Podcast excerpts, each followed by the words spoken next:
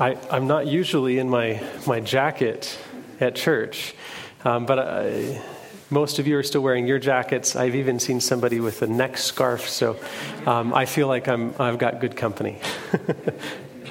We've been doing a series on Daniel. And before we dive into the Bible, I want to just mention two things. One of them, we have our tree up. The giving tree is still there. It's not plugged in today. It's not nearly as cool when it's not plugged in. But we have the giving tree. It's here just for this Sabbath. So if you want to give to the mission fund or to the radio station specifically and put an offering thing on the tree, go ahead and do that before you leave today. Secondly, there's something new in the church. It's all around you, but you might not have seen it yet. And to see it, you have to open your phone and go to the settings and click on Wi-Fi. And then you'll see this thing that says Bonner's Ferry Adventist. And it's an open Wi-Fi network that you can join, which means that we're giving you a tool and a responsibility. Please use it wisely. We might turn it off if we hear people watching videos during the service. No, but this is a resource, because I know many of you, like me, use a digital device for connecting with God's Word. I like to when somebody says something interesting, to go, oh, I didn't know about that, and I'll write it down, or I'll jump on Wikipedia or something to dig a little deeper as the speaker is talking. So if you want to do that, you can do that now. So just want to let you know that that's available. Oh, and Brent wants to make sure that I tell you that after the service today, we have a fellowship meal for all the church. It's going to be down at the school. Okay, I think our business is done. We're going to dive into the Bible now. Daniel. And we're going to be in chapters 10 through 12 today. We've been doing a series. It's been going on since, I think we started it in October, and we've been kind of here and there going through the book of Daniel. And today we're going to have this grand finale of the entire book, the last three chapters, the last vision in this book. Now, from the beginning of the story of Daniel, we found that there's a one big significant theme in this whole book, and that's that God is the King of Kings, the Lord of Lords, and that he rules in the affairs of men. That's the big idea. And one vision after another, one story after another is God overruling for his will to be accomplished. Paul says the same idea with these words in Acts chapter 17, verse 26.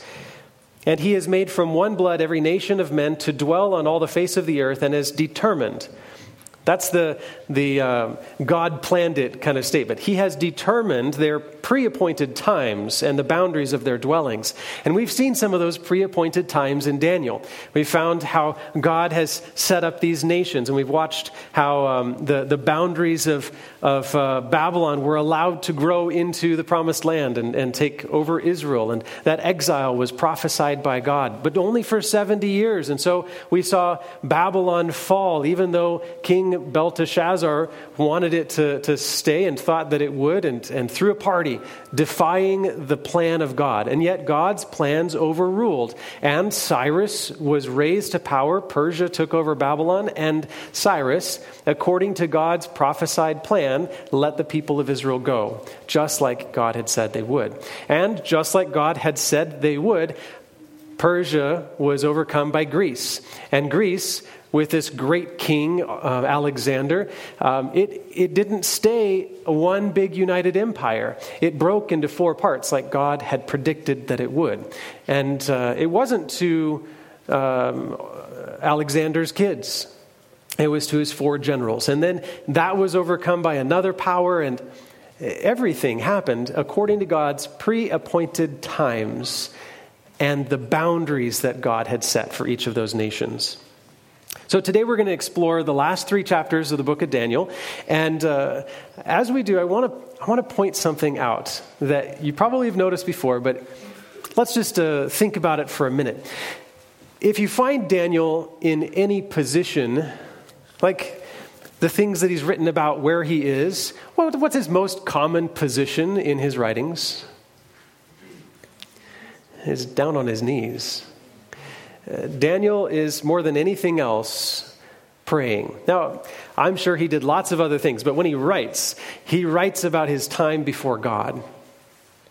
In Daniel chapter 1, it seems like he was praying there, though it doesn't explicitly say it. But by Daniel chapter 2, it explicitly says it. He prayed to God. He had his friends get down, and they had a prayer session that night before their execution. And God revealed the dream in Daniel 2. And Daniel 6, he prays even though there's a death decree. And God preserves Daniel in the lion's den. And then we find him praying again in chapter 9 when he's uncertain about something. And again in chapter 10. Let's go to the one in chapter 9, though. Daniel begins his prayers with personal concern, right? He's about to die, and so he asks God for help and for wisdom. God gives him a vision. Daniel 6, again, he prays maybe for his country, but certainly for personal concern. And by chapter 9, things change a little bit. Notice in verses 2 through 4. In the first year of his reign, I, Daniel, understood by the books, the number of the years specified by the word of the Lord through Jeremiah the prophet, that he would accomplish 70 years in the desolation of Jerusalem. Then I set my face toward the Lord God to make request by prayer and supplication with fasting, sackcloth, and ashes. And I prayed to the Lord my God and made confession and said, O Lord, great and awesome God, who keeps his covenants with mercy and with those who love him and with those who keep his commandments. And then skip forward to verse 16. He says a bunch of good things between here and there. But verse 16, he says, O Lord, according to all your righteousness, I pray, let your anger and your fury be turned away from your city, Jerusalem, your holy mountain. Because for our sins and for the iniquities of our fathers, Jerusalem and your people are a reproach to all around us. Now, therefore, our God, hear our prayer, the prayer of your servant, and his supplication. And for the Lord's sake, cause your face to shine on your sanctuary, which is desolate. Do you see what he's praying about? He had this vision in Daniel chapter 8, and it talked about the cleansing of the sanctuary, but it gave this number that was so far away that made Daniel, well, anxious, worried, fearful for his people, because it was going to be not 70 years before the temple would be rebuilt, but it sounded like the temple wouldn't be cleansed for another 2,300 years. And that made him worried. And he went to God and he said, please keep your covenant. Have mercy on us. Remember the promise you made to Jeremiah, 70 years, Lord. That's what he's saying in Daniel 9. His prayer is a prayer for God's mission. He wants God's will to be done, his mission to be moved forward. And that's a little bit different than the prayers that he's prayed so far in the first few chapters of this book. And then when you get to chapter 10, his prayer again focuses on this mission of God concern. Look in verses 1 and 2 of chapter 10. Now, this is about a year and a half, maybe 2 years after his vision in Daniel chapter 9. There's some administrative stuff I'm sure he was doing, and some thoughts were going through his head. And then it says, in the third year of Cyrus, king of Persia, a message was revealed to Daniel, whose name was called Belteshazzar. The message was true, but the appointed time was long, and he understood the message and had understanding of the vision. Now, this is an important thing to point out. It's possible that this is a new vision that he never wrote down. But I think this is Daniel chapter 9, the vision about the Messiah, the anointed one who would be cut off. Can you imagine hearing, as a prophet of God, hearing from God that the Messiah, the anointed one, the Christ, was coming, and you even knew the time, you understood the vision, and it was going to be, 490 years from now, or 400 and... By the time he was having this vision, probably closer to 500 and something. But it was going to be just a little bit longer, and the Messiah would come. But then it says he would die. That seems like the opposite of what should happen. And he's concerned, and he understands it, but he mourns over this. And he had set himself maybe some vacation time or something, I'm not sure, but he had set himself some time to pray and to fast. You might remember that in Daniel chapter 9, it wasn't very long before the angel came. immediately. In fact, it says that at the time that you began praying, God sent me to answer your prayer. That's what it says in Daniel chapter 9. And he's there on his knees, he's praying to God, and there's the answer. Isn't that ideal? But wouldn't you like it if an angel came to answer your prayers whenever you knelt down to pray? And thank you, Ralph, for the children's story about prayer. God was at work answering your prayer before you ever knelt down to pray. And that's certainly the case. But often we are in the situation of Daniel, praying and not getting an answer. 3 weeks he mourned and wept. I believe that every difficulty is a call to prayer. Every challenge we face is a call to come to God and say, all right, God, here's another one. What do I do about this? And it might be a personal struggle. It might be a sin that you're trying to deal with. It might be that you've got trouble at home. Well, pray. Maybe you've got trouble at work or some challenge that you're facing, something new that you're having trouble with. Take time to pray. Maybe your finances are a mess or some new challenge has come into your life financially. Take time to pray. If you're feeling lonely, pray. God invites us to come to him like Daniel did and pray, to bring our need before him. He says that he has made himself responsible for providing for us. And Jesus even says in his prayer that he encourages us to pray, give us this day our daily bread. Right? He says, pray for the things you need. This is important. But there's something different about these prayers in Daniel chapter 9 and Daniel chapter 10. Daniel isn't praying for himself. He's praying for God.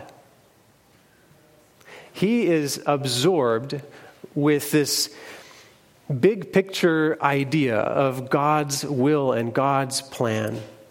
And that's kind of what we get. You and I don't see the moment by moment stuff. We can't look into the mysteries of God's plan, but we can see big picture stuff.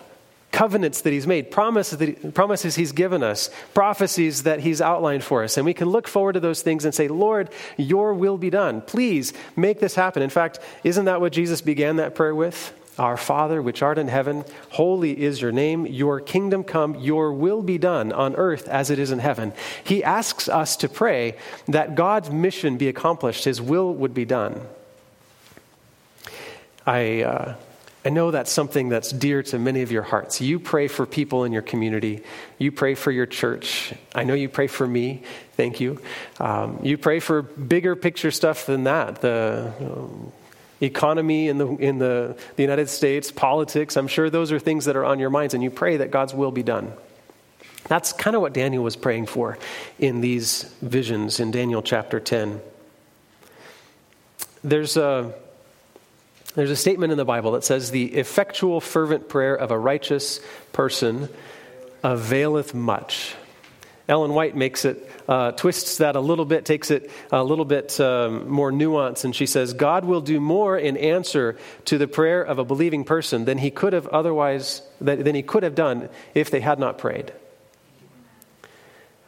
God is, it's not that he's unable to act, but in some ways, he is given permission to work in our world in a way that he couldn't have worked if we didn't pray. Kind of because of this great controversy problem, the problem with sin. He's got an issue, not just on this world, but on the whole universe. Satan's made these accusations against him, and God can't. He can't manipulate and control and force us to do things. Satan would just point the finger in God's court that we talked about in Daniel 7. He'd point the finger back at God and say, that was wrong. You can't do that. You messed that up. And so God is limited by the rules of engagement with this sin problem. He can't control everything. He requires our involvement. He requires us to say yes to God or to say, Lord, please work in that person's life. And then he's released and Satan can't say a thing about him because God's saying, I'm doing what I was asked to do. God will do more in answer to the prayer of a believing person than he could have otherwise done if they had not prayed. But what if God doesn't answer your prayers? It happens quite a lot, doesn't it? You pray and you feel like you're just talking to the ceiling. There's a Sabbath school time we had this morning. Sam was telling us about his time when he ran away from God. I didn't get his permission to say this, but hopefully he'll forgive me. Oh, good. He was telling us about this time when he ran away from God. He wanted to do his own thing, and he said that he was still compelled to pray at times. And then sometimes he would be praying, and he knew that God was not listening to his prayer. And, you know, in fact, the Bible says that when we are actively in rebellion against God, that God doesn't listen. I know he hears us, but he can't respond to us when we're in rebellion. He says, repent and turn to me, and then I've got all the permission to work with you. But what if you're not in rebellion and you pray and you feel like it's still hitting the ceiling and it's not going anywhere and God's not answering? I kind of feel like Daniel had that experience, mourning. He's got some problem, some trouble in his mind. He's struggling to understand something, and 3 weeks go by. In fact, it's probably been longer than that, but for 3 weeks he's been fasting and praying specifically for an answer, and he hasn't got that answer. There's two things that I think we need to recognize about prayer that we learn from Daniel. In Daniel chapter 9, Daniel tells us that he came to prayer in ignorance. You and I often pray in ignorance. We always pray in ignorance, in fact, because we don't know all the details of God. We don't know all the stuff he's dealing with beyond us. We say, Lord, please help me. But, you know, God has to work with 500 different scenarios and people and choices and stuff in order to help us. It's not a small thing. I mean, it's a small thing to him maybe, but for us, it's complex, and we could never know all that God is dealing with when he relates to our prayers. I think that's important to recognize. I come to God in ignorance. We know some promises, but we don't know everything. So let's come with humility and say, Lord, this is my prayer. I have a request, but your will be done, Lord. The second thing we can learn is from Daniel chapter 10. And in Daniel chapter 10, Daniel shows us that God is dealing with spiritual forces that are beyond our ability to know. Let's read about it in Daniel chapter 10, verse 11. He said to me, "O Daniel, man greatly beloved." There's this guy that comes, right? The vision starts out about this amazing being, and he's shining. He's covered in gold. The skin that's showing is like burnished bronze, and his face looks like you're looking into a lightning bolt, and his eyes are even brighter than that, if that's possible. Like, that's how the Bible describes this being. And then he says to Daniel, "Oh, Daniel, man greatly beloved." Let's just stop there for a second. Does God care about you? You come to him in prayer, and you might feel like, oh, he's not paying attention to me. But this reveals what God's heart is for you and me when we pray. You are greatly beloved. And then he keeps going. He says, "Understand the words that I speak to you and stand upright, for I have now been sent to you." While he was speaking this word to me, I stood trembling. And then he says something amazing in verses 12 and 13. "Do not fear, Daniel, for from the first day that you set your heart to understand and to humble yourself before God, your words were heard, and I have come because of your words." God hears you. He cares about you. He loves you. He's interested in responding to you. But look, "But the prince of the kingdom of Persia withstood me 21 days. We're not talking about a normal human here. This guy is shining like lightning. Could a typical human, just a prince from Persia, stop an angel from coming to answer Daniel's prayer?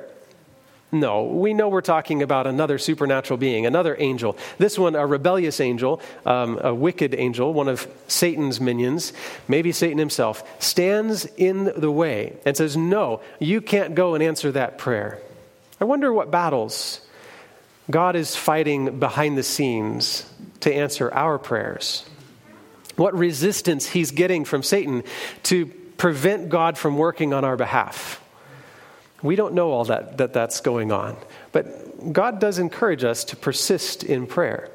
Like Daniel, 3 weeks fasting and mourning and humbling himself before God and saying, "Lord, please help me," and still no answer until finally God overcomes the battle in the background. And guess who has to come and help this angel?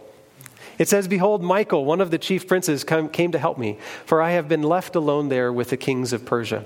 And we're not going to get into all the biblical proofs, but let me just tell you this. When you find Michael in the Bible, Michael, the archangel, arch meaning the above angel, so he's the chief of the captain of the Lord's hosts. Joshua meets the captain of the Lord's hosts, the captain of the Lord's army. And what does Joshua do? He falls down and worships. And that being does not refuse his worship. When you find John in front of an angel in John Revelation chapter 19, he bows down to worship, and the angel says, "Do not do that. I'm just like you. I'm one of your fellow servants, the prophets, a messenger of God. Don't worship me. Worship God." But the captain of the Lord's army that Joshua meets doesn't say that. Why? Because he's not an angel. He's the captain of the angels, the archangel, the one that's over them all. Michael, the archangel, is Jesus himself. He's the one, the third person of the Godhead who becomes incarnate in Jesus. And he's the one that's the chief of the princes. He is our prince. And Jesus, God himself, goes to intervene so that Daniel's prayer can be answered. Do you know what that says about your prayers and mine? God is not above getting involved to make sure our prayers are answered and our best interests are kept in mind. God himself will step in and fight your battles. The moment Daniel started praying, that messenger was sent. The moment he began that prayer, God was already at work. It took some time, but God answered his prayer. And I think that's important for us to recognize. Keep praying. When something doesn't seem like God is answering, keep praying. Remember that you're praying in ignorance and ask for his will. Don't just be stubbornly pursuing your course of action when God is thinking of some other solution, right? Come to God with humility and with persistence. We have a lot to learn about prayer. There's a prayer time that we have after the service, and I'd encourage you to be involved in that. We learn about prayer and talking to God as we do it. There's also going to be 10 days of prayer that we're going to start. It's about an hour each night, starting this Wednesday at 6 o'clock. Each night at 6 o'clock, we're going to have a prayer time. It's called United Prayer, and we kind of just have a conversational prayer with God. There'll be some scripture, a little bit of guidance on how to do it, but the goal is just to get together and spend 30, 40 minutes as a group and pray together. And I think that God is inviting us to move beyond our personal concerns and pray that God's will be done in Boundary County. This is the start of a new year. It's the start of God's ministry plan for us this year. And we don't know what it is. We are coming to 2022 with ignorance. And that's not a bad thing. That's a good place for us to be. But we need to be seeking understanding. Like Daniel was seeking understanding in Daniel 9 and Daniel 10. We need to say, "Lord, please help us know your will. What's your plan look like?" And we have plans. We've got stuff on our calendar. We're going to do stuff. But we don't want to do that if God's not planning that for us. And so we need to take our plans and lay them before God and say, "God, if you want us to do this, confirm it. By your Spirit, confirm it and make that successful. And if you want us to do something different, then take us a different direction. We are at your service." And I think that's really important to do, especially at the beginning of this year. So starting on Wednesday, we're going to have 10 days of surrendering ourselves as a church body to God and his plan. Come out one time if you can't come every night. Come out 3 times. Come out every time if you can. But let's pray for God's will to be done in this church and in this community. And then in February, the end of February, last Sabbath in February, the 23rd and the 24th, we're going to have a prayer emphasis weekend called Paradigm Shift. And it's going to be great. Pavel Goya is going to be involved. The whole weekend's going to be about prayer. We want to learn how to pray better. We want to learn how to interact with God better. Now, there's some interesting stuff. When we get past Daniel chapter 10 and this prayer interaction that he has with this angel, the angel starts giving him details, answers to his questions, and he expands things in an interesting way. There are some stuff in Daniel 11 that is absolutely easy to understand. And then after about verse 5, there is no consistent interpretation of what it means. Let me just show you the outline, though. Daniel chapter 11, verse 2. We're going to come back to that chart. And now I will tell you the truth. Behold, 3 more kings will arise in Persia. Just like in Daniel chapter 2 and in Daniel chapter 7 and 8 and 9, Daniel 10, 11, and 12, in this vision, he's following the same progression. And this is a good rule of thumb. If you're dealing with an apocalyptic prophecy with symbols and strange signs and stuff, it's always going to start at the time of the prophet and going to move through time to the time of the end. And that's what we find here in Daniel 10, 11, and 12. And so he says this, I will tell you the truth. Behold, 3 more kings will arise in Persia. King Cyrus is the king at this time in Persia. 3 more kings arise, then a 4th shall be far richer than them all. By his strength, through his riches, he shall stir up all against the realm of Greece. And we find this happening under Xerxes, who happens to be the guy that's the king when Esther is written. Esther becomes his wife.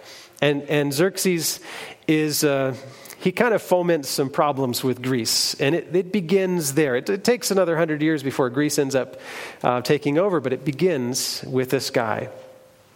And then it says in verses 3 and 4, Then a mighty king shall arise, who shall rule with great dominion and do according to his will. And when he has arisen, his kingdom shall be broken up and divided toward the 4 winds of heaven, but not among his posterity, nor according to his dominion, with which he ruled, for his kingdom shall be uprooted even for others besides these. Who is this mighty king? Alexander the Great. He's the same guy that we read about and or looked at when we looked at the progression of kingdoms in Daniel 2 or Daniel 7 or Daniel 8. It's just repeat and enlarge. And we're expanding on the same prophecies that we've read before. And Daniel 11 continues with all kinds of interesting details. And we could get lost in those details this morning. We're not going to even touch them. We're going to skip to Daniel 12. And here's the reason why. Not because I don't have an opinion about the things that are in there, but because when we dive into those details, we can end up in some strange places. I'll give you some examples. One example is, I listened to a preacher. I just love hearing how other people look at Daniel. So I listened to this preacher this past week, and he's talking about Daniel 11. He says, it's absolutely certain this is the only way that it can be interpreted. It's about Antiochus Epiphanes. And he describes how it matches in so much detail, except it doesn't, because he ends up taking up through verse 9 or something like that and saying, that's Antiochus Epiphanes. And then like 9b and onward, well, that's the Antichrist some 2,500 years later. Well, that's not what happens in any of the prophecies. There's never a break like that, so that can't be the solution. And then there's people that say, well, it tracks. Daniel 11 tracks with the prophecies of Daniel 2 and 7 and 8, all the way up until Jesus is crucified. And then after that, you just jump into some conflict between Islam and Israel sometime at the end of time. And they just all kinds of interesting things. Let me tell you the principle. God gives us prophecy so that after it happens, we can look back and confirm that God was the one who was in it. Now we have prophecies that guide us towards looking into the future, knowing that we're at the time of the end. But even those prophecies are usually backward looking. And bless our hearts, we as Seventh-day Adventists have a paradigm of the end times, and we know exactly what's going to happen. First, there's going to be this, and then that will happen, and then this other thing, and then it'll get really scary, and then we'll do this, and we have all these details. We know exactly what the future holds. In fact, we write books about it, the Sunlight Project and all kinds of other things. But that's not what prophecy is for. Prophecy guides us, knowing that God knows the future, but it's primarily for us to say, yes, indeed, God did that. God was at work in this history. I can trust him. And so if you go, and you should, look at Daniel chapter 11, explore all the nuance and the detail, and figure out where it is in history. You and I, though, most of us, are not theologians or historians with enough knowledge of those things to nail it down precisely.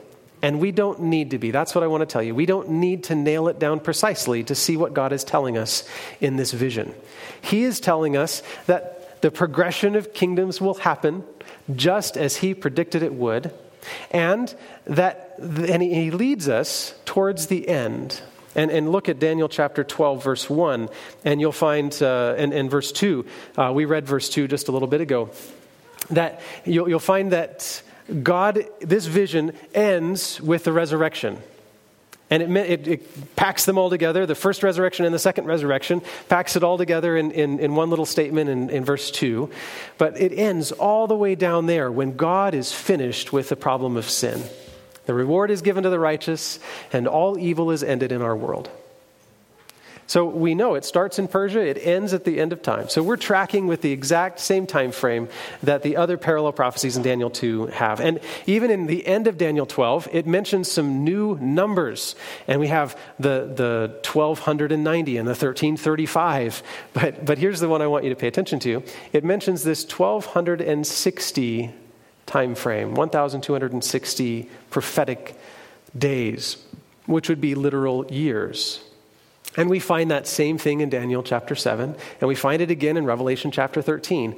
That 1260 ends in 1798. And if you want proof for that, I can give you some documents about that, studying it out really thoroughly. But it begins in 538 AD with the rise of the apostate church and ends in 1798 when the apostate church is removed from political power. That 1260 years in Daniel 12 is the same as it was in Daniel 7 and the same as it is in Revelation 13. We're looking at a parallel prophecy. So I wanted to point that out because it helps to guide our understanding when we go and dig into the details of chapter 11. And it keeps us from getting lost in it and making strange predictions that are way in the future, way in the past. So here's some comparisons. Daniel 11:2, the kingdom of Persia. Daniel 8 and 9 mention the ram, which is Persia. Daniel 11:3, the king of Greece. And then in Daniel 8:21, the goat is Greece. Right? So you're tracking all the way down. And here's where I think it gets exciting. Daniel 11:22 talks about the prince of the covenant will be destroyed. Who is the one that destroyed the prince of the covenant? Rome, with the support of the Jews, destroyed the prince of the covenant, the one who would come, the prince who intervened in chapter 10. Jesus himself was cut off for our sake. And it was at the hands of the Roman Empire that he was cut off. So all of these things track right nicely with Daniel 8 and 9. All right, so let's jump forward to chapter 12. I told you I would, so let's do it. And Daniel chapter 12, verses 2 and 3. We read this already. Those who fall asleep in the dust of the earth shall awake, some to everlasting life, some to shame and everlasting contempt. And those who are wise shall shine like the brightness of the sky above, and those who turn many to righteousness like the stars forever and ever. Look at what's at stake in this prophecy, in this big, big theme. It's life and death. That's what's at stake. Everlasting life or everlasting condemnation. This isn't a new idea. The gospel story has always been a high-stakes story. Look at Deuteronomy chapter 30 and verse 19, and you'll find God has always been about asking people to decide. Moses says, "Today I've given you the choice between life and death, between blessings and cursings. Now I call on heaven and on earth to witness the choice you make. Oh, that you would choose life, and so that you and your descendants might live." God is inviting us to choose him. In Daniel's story, we see this young man who's praying, mostly for his own challenges and his friends. And then we see a maturing process. And as he matures, he begins to pray for the big stuff, for God's mission, for God's work to be done. and especially for God's covenant to be fulfilled. His prayers are so noteworthy that we find a long one in Daniel 9. And I think God is calling us to that same kind of maturing process, that we become prayer warriors for God's kingdom. And when we do, we'll be like this, the wise people in Daniel 12:3, the ones who shine like the stars. Why? Because as we pray for God's will to be done, God sends us on his errands, and he helps us to be lights that lead other people to Jesus. Jesus said that like this. He said that his disciples would be like burning candles. He says, "You are the light of the world. A city set on a hill cannot be hidden. In the same way, let your light so shine before others that they may see your good works and give glory to our Father which is in heaven." And Peter, when he was talking about the church, he says, the church is all of you guys, and you're living stones, each one of you part of God's special temple. And each one of you has a work to do. And he says it like this in 1 Peter 2, 9 and 10. You are a chosen race, a royal priesthood, a holy nation, a people for his own possession, that you may proclaim the excellencies of him who called you out of darkness into his marvelous light. And then in verse 12, keep your conduct among the Gentiles honorable, so that when they speak against you as evildoers, they may see your good deeds and glorify God on the day of visitation. God has invited us in our lives and in our witness to be like shining lights that lead people to Jesus. And as we do, we will, well, we'll be like those angels that the wise men saw from far off in the distance. They were talking to the shepherds, but the wise men saw them from way off, and they thought, that's a star. And they followed that star, and where they got to was the bedside of the baby Jesus. Can you imagine? We're all influencing people in some way, but if people followed us and we weren't anywhere near Jesus, we wouldn't have done them any good. But as we are close to Jesus, in prayer, in study, in our life, that our works are glorifying God, then people will say, wow, that's amazing. I want to understand that more. And they come after us, and where they find what they find when they get to where we are is the Son of God, the light of the world. This year we're beginning something. It's a year of beginnings, and so we're going to begin something that I think is going to be a big deal. We're not going to focus on lots and lots of things. We're going to do a bunch of stuff, but we're not going to focus on lots and lots of things. We're going to focus on one main thing: becoming a welcoming church. We're already a nice church. I'm sure if you're just visiting here, you probably have already been welcomed warmly. But there's ways that we can grow. We could become better at this. And in just 2 weeks, we're going to have a 90th anniversary celebration, which is a worship service, but we're going to focus on how God has led us in our past and where he's leading us in the future. We're going to have a guy named Mike Lambert here. Anybody know Mike Lambert? Yeah, a few of you from back in the day. He was a pastor here from 1994 to 2004. And it was under his leadership that we ended up building the school down there. And lots of stuff happened under Mike Lambert. So he's going to come back, and he's going to have our worship, our sermon for the day. We're also going to have Eric Brown from the conference office come, and we're going to have a joint Sabbath school time. And it's going to be focused on who are these Adventists? Where did they come from? Why do we have this church up here on the hill? And so that's the Sabbath school time. And on Friday night, we're going to be telling stories. And between the services on Sabbath, we're going to be telling stories about the thrift store and about the church school and all kinds of other stuff. Pam's got some really cool stories about where this church has come from and how her family was part of the group that started this in 1931. It's going to be a great time. And I just sent out on Thursday 250 letters for all the people whose addresses I have, asking them to come and join us. That's 250 letters to families, so presumably there's more than one person in each of those families. I'm not sure where we'd fit everybody if they all came. But I'm praying that people come. And then next week, we're going to have a flyer, an invitation card that you can take out. And if you know somebody who has in some way been connected with our church but hasn't been coming for a long time for one reason or another, take that to them and make it an excuse to go say hi and say, hey, come on and visit us just for the day. But how we relate to people that wander in from our newspaper ad that's going in the newspaper on Thursday, or from our Facebook advertising or the letters that we've sent out, how we respond to the people that walk through our doors for the first time, just curious about who these Adventist people are, or again, old friends that we're seeing again, is going to make a big difference. What we do with those connection opportunities God gives us makes a big difference in people's willingness to engage with the gospel through our church family. So here's two suggestions for this year. We'll bring up more later on, but I'll just give you two today.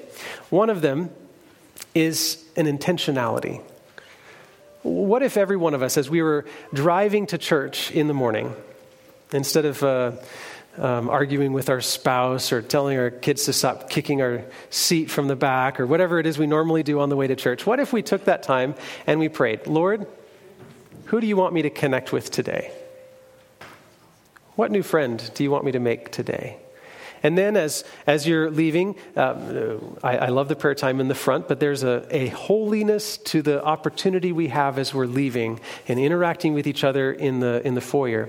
What if in that time, you make that new friend, and you exchange numbers. Be intentional. Exchange numbers, and then text them, say, Sunday or Monday. So glad that I got to connect with you at church this weekend. We should get together sometime. And you make plans maybe to hang out at each other's house for a Sabbath lunch or sometime during the week. What if we did that as a church? What if that was part of our culture, that we prayed and said, God, who do you want me to connect with this week? Then there's one other thing that I would like to suggest, and it's kind of the opposite kind of thing. Have you ever gotten a card from somebody when you were sick, and you just felt kind of warm and fuzzy, like, oh, they thought of me. They like me. They want me around. That feels like welcome, doesn't it? And here's my suggestion. I didn't bring them today. I failed you. I'm sorry. But I got a bunch of cards. Some of them are get well soon cards. Some of them are miss you cards. And there's all kinds of varieties. There are, I think, 5 different cards. And I'm in the process of building a mailbox with little stacks thing on there. And the idea is that you look around today and you're like, hey, I don't see, Perry and Dagny, if you're watching from home. Their batteries in their house died today. It was so cold. So they had to stay home. But you look around and you say, I don't see Perry and Dagny. And God put it on your heart. You thought of them. And so that's God's Holy Spirit giving you a nudge towards responding. Now, what I'd like to do is make it really easy for you to respond. So we're going to have those cards in the back. And you just, as you're walking out, grab that card. If you don't know their address, just write their name and say, missed you today, hope everything is well. Maybe jot your number on it so they can call you if you want them to. And then just put it in the mailbox. I'll have a directory there, so if you want to fill out their address too, and maybe I'll have some stamps too, that you can stamp it if you want, but just if you can't figure out all those things and it's just simpler for you, I want you to at least fill out the card and drop it in the mailbox, and one of our ministry leaders will make sure that gets in the mail on Monday or Tuesday of the next week. And don't say to yourself, oh, somebody else will think about them. They're closer to so-and-so. They don't want to hear from me. If the Holy Spirit has prompted your mind to think about that person and recognize that they're not present with us, then he has given you the responsibility of engaging with them and telling them that we love them. What do you think about those two ideas? Intentionality as we come, intentionality as we leave. Do you think people will feel more welcomed? I'd love for us at the end of 2022 to be known as the most welcoming church in Bonner's Ferry. Amen. What if we were known for, not just doing that, but what if we were known to be a welcoming church? I'd like you to join me in a commitment. It's a simple commitment. And it's just to simply say that we will become, learn to become, a welcoming community. Would you like to join me in that commitment to learn how to do that? Thank you. I'm excited for what God has in store this year. I know that because of these grand prophecies we've just finished studying, that God's plan is to come really soon. We are living in the end times. We've pointed that out many times over the last few months. We are living at the end of time. God's plan is to come soon, and He wants us to be like the stars, shining in our community, leading people to Jesus.